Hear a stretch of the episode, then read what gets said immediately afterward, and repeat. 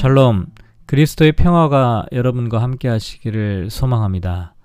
오늘은 고린도후서 10장 7절부터 11절까지 말씀을 통해 외모가 아니라 사실을 똑바로 보십시오 라는 제목으로 말씀을 묵상해 보려고 합니다. 먼저 성경 말씀을 봉독합니다. 너희는 외모만 보는도다.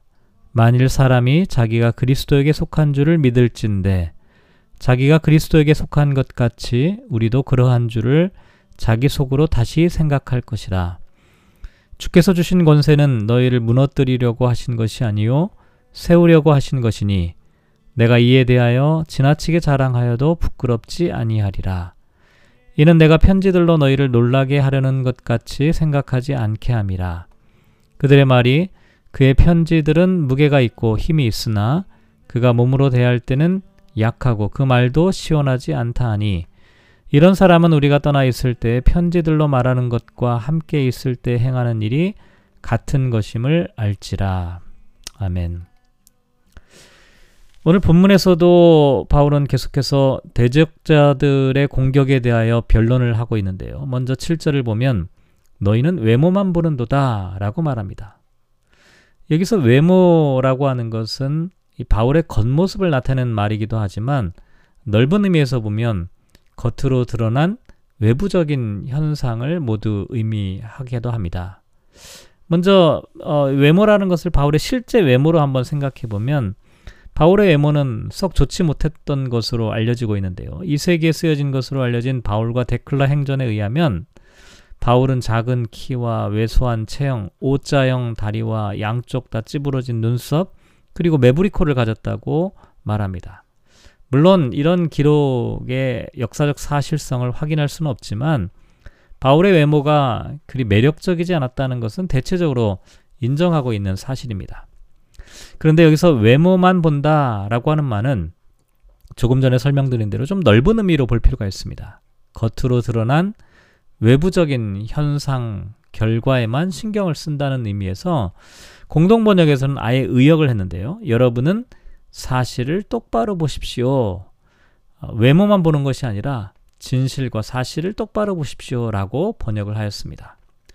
다시 말해서 바울의 적대자들이 진실을 정확하게 파악하지 못하고 근시안 쪽으로 겉으로 드러난 일로만 판단을 하고 있었다는 것입니다. 예를 들면 외형적인 추천서나 학력이나 아, 수사학적인 언변의 능력이나 어떤 권위에 찬 태도나 환상과 같은 신비적인 체험 등 이와 같은 것들이 전부 다 외모에 해당되는 것이라고 할 수가 있습니다. 그래서 사람들이 이렇게 겉으로 드러난 것들로 인해서 쉽게 현혹되는 것처럼 고린도 교회 성도들도 이런 외부적인 외모의 요소들에 의해 현혹되기 쉬우니까 사도 바울은 사실을 똑바로 보십시오라고 말하고 있는 것이죠. 그러면서 바울은 만일 자기가 그리스도에게 속한 줄을 믿을진데 자기가 그리스도에게 속한 것 같이 우리도 그러한 줄을 자기 속으로 다시 생각하라라고 말합니다. 여기 그리스도에게 속했다라고 하는 말은 뭐 그리스도의 사람이라는 뜻인데요. 근데 그리스도의 사람이라고 하는 것이 그냥 평범한 그리스도인을 나타내는 게 아니라 그것을 좀 넘어서는 의미가 있는데 바울의 적대자들은 자신들이 특별한 관계 속에서 그리스도에게 속한 사람, 자신들이야말로 권위 있는 사도라고 주장을 했습니다. 반면에 사도 바울은 권위 있는 사도가 아니라고 말했던 것이죠. 왜냐하면 바울의 외모가 권위 있는 사도의 모습을 보여주지 못한다고 보았기 때문입니다. 하지만 바울은 적대자들이 스스로 그리스도의 사람이라고 자부하는 것처럼 바울도 그러하다. 이렇게 말합니다. 그러면서 바울이 자신의 권위를 이렇게 강조하는 이유는 너희를 무너뜨리려고 하는 것이 아니라 도리어 성도들을 세우려고 하는 것이다. 8절 이렇게 말합니다. 여기 세운다 라고 하는 단어 헬라어로 오이코도멘이라고 하는 단어를 쓰고 있는데요. 이거는 건축물을 세운다는 의미도 되고 또 영적인 돌봄, 목양, spiritual advancement, 같은 이런 뜻을 갖고 있습니다. 다시 말해서 바울이 사도적 권위를 어, 강조하는 이유는 자기를 드러내거나 자기를 과시하려는 것이 아니라 고린도 교회 성도들에게 필요한 말씀을 통해 목양을 하기 위한 것이기 때문에 지나치게 자랑하여도 전혀 부끄럽지 않다라고 말하는 것입니다. 또 10절을 보면 그들의 말이 그의 편지들은 무게가 있고 힘이 있으나 그가 몸으로 대할 때는 약하고 그 말도 시원하지 않다라고 말합니다.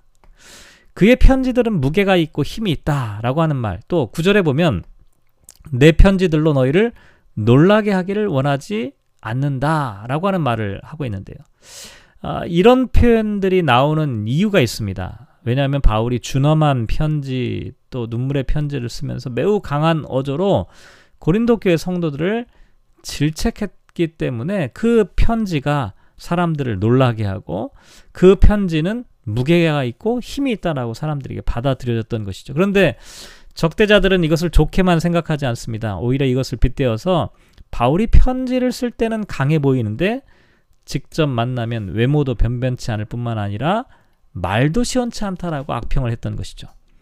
특히 몸으로 대할 때는 약하다라고 하는 것은 바울의 풍채와 외모가 초라하다는 의미인데 실제로 바울은 어, 우리가 잘 알고 있는 대로 고질적인 질병을 갖고 있었고 또 조금 전에 말씀드린 대로 외모도 변변치 않았습니다. 또 말도 시원치 않다 이렇게 말하고 있는데 이것은 어, 문자적인 뜻을 찾아보면 무시를 당한다는 뜻입니다. 다시 말해서 사도 바울의 설교는 다른 사람들의 마음을 움직이는 설득력 있는 설교가 아니었다는 것이죠. 그래서 그런지 사도 바울 자신도 고린도서 11장 6절에 보면 내가 비록 말에는 부족하다 이렇게 밝히고 있습니다.